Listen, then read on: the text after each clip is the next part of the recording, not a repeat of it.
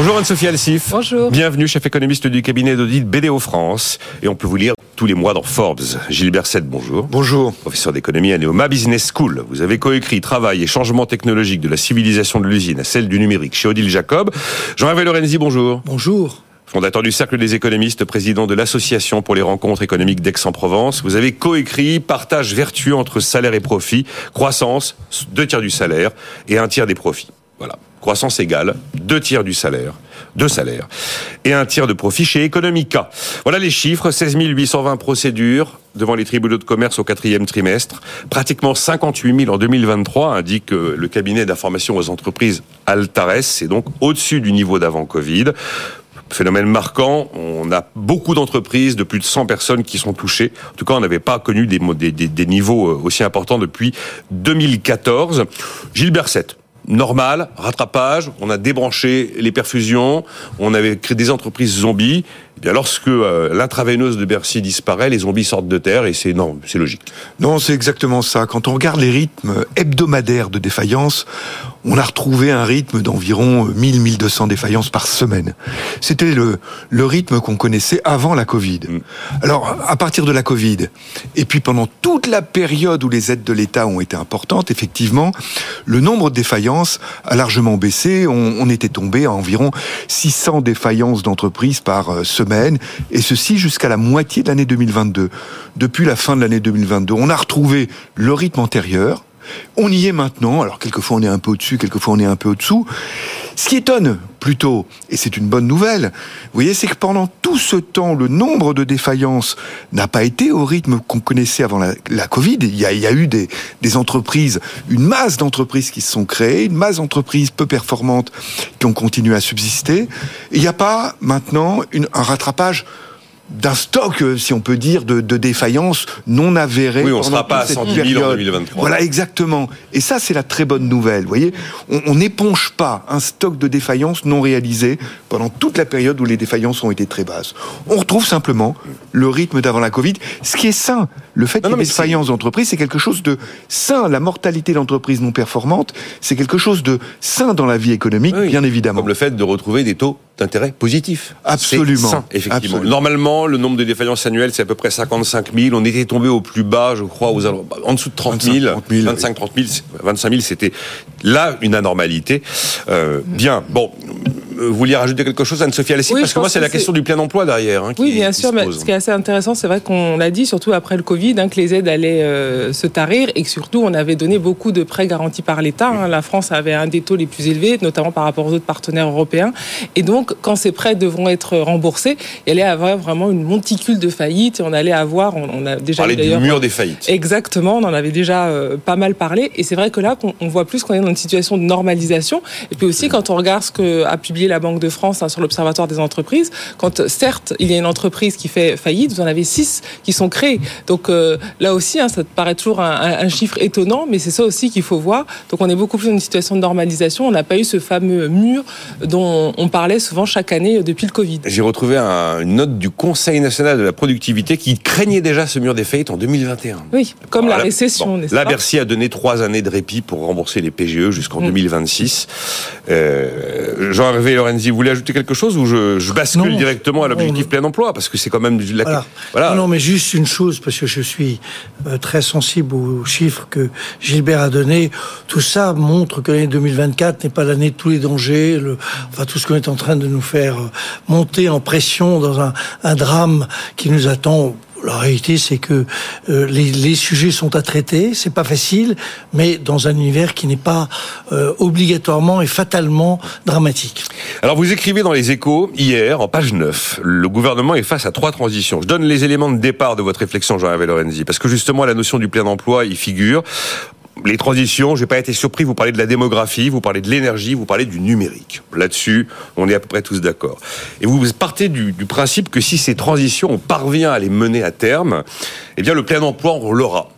L'équilibre du commerce extérieur, il sera accessible et le rétablissement des comptes publics sera envisageable. Et là, il nous faut de l'investissement et c'est là où je vous passe la parole pour que vous me donniez l'état de vos réflexions sur comment faire. Alors, le, la réalité, c'est que c'est euh, cet, euh, cet affrontement, le fait d'affronter les trois transitions, la manière dont on le fait, c'est une politique économique. En réalité, ce qui euh, est frappant dans la période actuelle et dans les discours politiques, c'est qu'il n'y a pas de politique économique. Alors on dit brutalement, il va y avoir une, un truc sur les, les euh, on sera, il y aura moins de normes, ceci et ça. Enfin, c'est pas une politique économique. La réalité, c'est que c'est quand même l'un des premiers aspects mis en avant par les chefs d'entreprise qui Oui. leur pourrit la Non, vie. hein. je suis attendez. Ce n'est pas une politique économique, c'est un vrai sujet. hein. Non mais vous avez des tas de vrais sujets. Oui, euh, comment euh, on va passer nos vacances l'année prochaine, etc.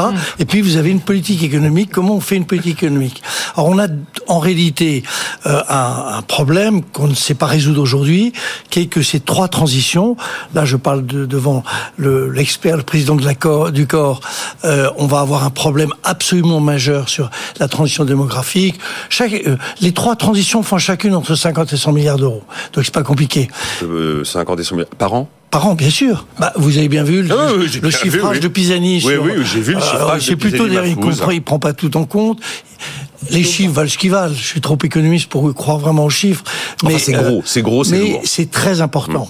Alors, le sujet de la politique économique qui peut nous mener soit dans une, une grande difficulté, soit nous amener à terme vers euh, une redémarrage d'une croissance de l'ordre de 1.5 entre 1.5 et 2 points qui conduit quand même à ce moment-là vers le plein emploi peut-être vers les 5% en peut-être en, en 5 6 ans hein. c'est pas c'est pas juste le départ de monsieur Macron qui va qui est le, le point de départ de, de et la- le point final de notre du fonctionnement de notre société. C'est l'idée que euh, en fait on a deux sujets majeurs. Un pour dire les choses directement, on a un problème de travail. Alors ça a été très euh, très dit que on avait 120 heures de moins que les Allemands, que ceci, que cela, mais c'est beaucoup plus profond que ça. Les Français sont pas flemmards. 120 heures par habitant, temps de travail par Oui. habitant, hein, c'est Donc, essentiel. euh, la réalité, c'est que il y a quand même, on le voit sur des tas de sujets euh, qui réapparaissent, un problème de rapport au travail qui est très très fort. Sur la réforme des retraites, on a vu que ce qui avait été très maladroit, c'est de pas démarrer sur une réflexion sur le Oui. travail post-Covid avant de faire cette réforme des retraites. Il y a cette histoire de l'emploi des plus de 55 ans. Enfin, il y a tous les sujets qui sont en réalité plus grande reconnaissance, plus grande rémunération et surtout possibilité de, j'allais dire, de progression dans la vie. Tout le, tout le monde sait que le, c'est pas le SMIC qui pose, enfin, il pose problème. Là aussi, je parle devant le, le, le- le- l'expert, mais euh, c'est le, le fait quand on est au SMIC, on y reste. C'est quand on est qualifié. Donc, c'est ce premier sujet qui est majeur. C'est le, travail ou c'est les salaires à ce quoi vous pensez, Jean C'est le, c'est les trois éléments de. Parce que la relation au travail, la progression individuelle, l'emploi des seniors sont des sujets sur lesquels sont en train de se pencher les partenaires sociaux. La question des rémunérations et la trappe à bas salaire, euh, là, ça suppose Oui, des elle, choix de politique elle existe. hein. elle Et ça existe. suppose je ne dis pas du tout que tout ça soit facile. Je Ouais. dis juste que la, la réalité est surtout l'idée que les gens aient en tête dans un chez des jeunes. J'ai regardé le nombre d'emplois qu'il fallait créer et, et en fait on est euh, de l'ordre d'un million d'emplois à créer. La réalité c'est que ça touche énormément de gens non qualifiés qui vont se dire je vais aller travailler, je vais pas gagner beaucoup d'argent, j'ai aucune perspective de d'évolution de carrière. Donc c'est ça le fond du sujet. Et puis je- j'entendais hier euh, le patron de Renault, le président de Renault, qui est euh, Monsieur Sénard, qui est formidable sur ce sujet-là. L'idée de hiérarchie, enfin, c'est toute la réorganisation de notre mode de fonctionnement. Ce sera pas Deuxième- choix, mais ce sera pas qu'un choix politique, ce que vous dites là. Non, c'est pas question choix politique. Il faut prendre il le MEDEF. Ouais, il faut leur dire, mais nos amis Bon. du MEDEF, Alors, il faut y aller. Deuxième sujet sur le capital, c'est clair que tout le monde sait que l'épargne de notre pays n'est pas dédiée massivement à, euh, j'allais dire, à l'économie réelle et notamment à ces trois transitions. S'il faut rajouter 150 milliards par an, version plutôt basse, 150 milliards, il y a le marché des capitaux en Europe, il faut se battre là-dessus. Il y a la possibilité par tous les moyens d'essayer de traiter le, sujet de la, canalisation de l'épargne de nos euh, des Français vers euh, des des emplois plus risqués.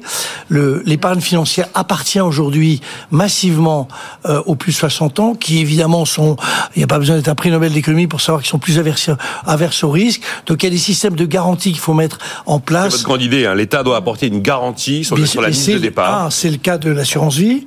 Vous avez une garantie tous les jours. Si, si vous voulez retirer votre, votre assurance vie, vous retrouvez votre capital au minimum. C'est pas une garantie forcément exceptionnelle. Et je reprends toujours l'exemple du plus gros programme industriel qui a été, qui a jamais été conçu en France, qui était le programme nucléaire. Il a été financé par l'épargne privée garantie. Donc c'est cet ensemble de. Puis j'ai trouvé que le PGE était une image de garantie formidable. Là, c'était une vraie garantie financière sur je sais plus combien de 150 milliards, mais c'est sûr. Et monumental, bah oui, mais vous vous ne traitez que le problème des, des que le problème des faillites et que dont on dont on vient de dire qu'elles ne sont pas géantes. Si je résume ce que vous me dites, si on veut réussir donc le plein emploi, euh, l'équilibre des comptes extérieurs et le rétablissement des finances publiques, il faut améliorer la productivité globale des facteurs. C'est un peu ce que vous me dites là. il faut capital humain, capital financier. Non, non, mais on est d'accord. Donc il faut investir. On fait réagir. Hein, Attendez, je réagis juste sur cette formulation un peu rapide. Il faut augmenter le, le comment dire, le le, le, lien entre les Français et le travail, mm. ce qui suppose, ce qui, on peut l'espérer, créera une productivité plus forte. Et il faut financer l'investissement par l'épargne européenne et française, et ça, ça améliorera la productivité du capital. Vous rejoignez ce que disait Patrick Artus il y a 2-3 jours sur ce plateau. On a 10 points de taux, de, taux d'emploi en plus et nos problèmes sont réglés. Bon, alors allez-y, par rapport à tout ce qu'on s'est dit. C'est qu'a dit Macron d'ailleurs hier. Mm. Oui. oui c'est bien, vous avez, vous avez, il vous a lu, il vous a écouté. Réagissons, comme vous le sentez, Anne-Sophie Alsif. Sur le premier plan, en effet, sur euh, la productivité, l'allocation du travail, c'est vrai, quand on a eu la réforme des retraites, on a eu tout ce débat. Et ce qui était assez intéressant, c'est de regarder aussi ce qui se passait chez les partenaires européens. Et qu'est-ce qu'on voit sur justement l'organisation du travail On a beaucoup parlé avec les syndicats. C'est que justement, à mon sens, il y a une focalisation très importante tout le temps sur la négociation du salaire. Et toutes les négociations ont souvent été très axées par euh, sur ça, avec des côtés euh, très réglementaires, hein, c'est-à-dire que chaque métier, chaque profession, chaque secteur avait, on va dire, euh, sa lutte sur les salaires, avec aucune négociation ou même réflexion sur l'organisation du travail en général. Alors qu'en effet, on part souvent de, de l'Allemagne ou de tous les pays nordiques, vous avez vraiment une organisation qui s'étale tout au long de la vie, avec un heure d'heure travaillée par rapport à la pénibilité qui correspond à votre âge et à votre statut. Plus la formation. Et la formation. 25% de la population est en formation. dire justement j'allais dire.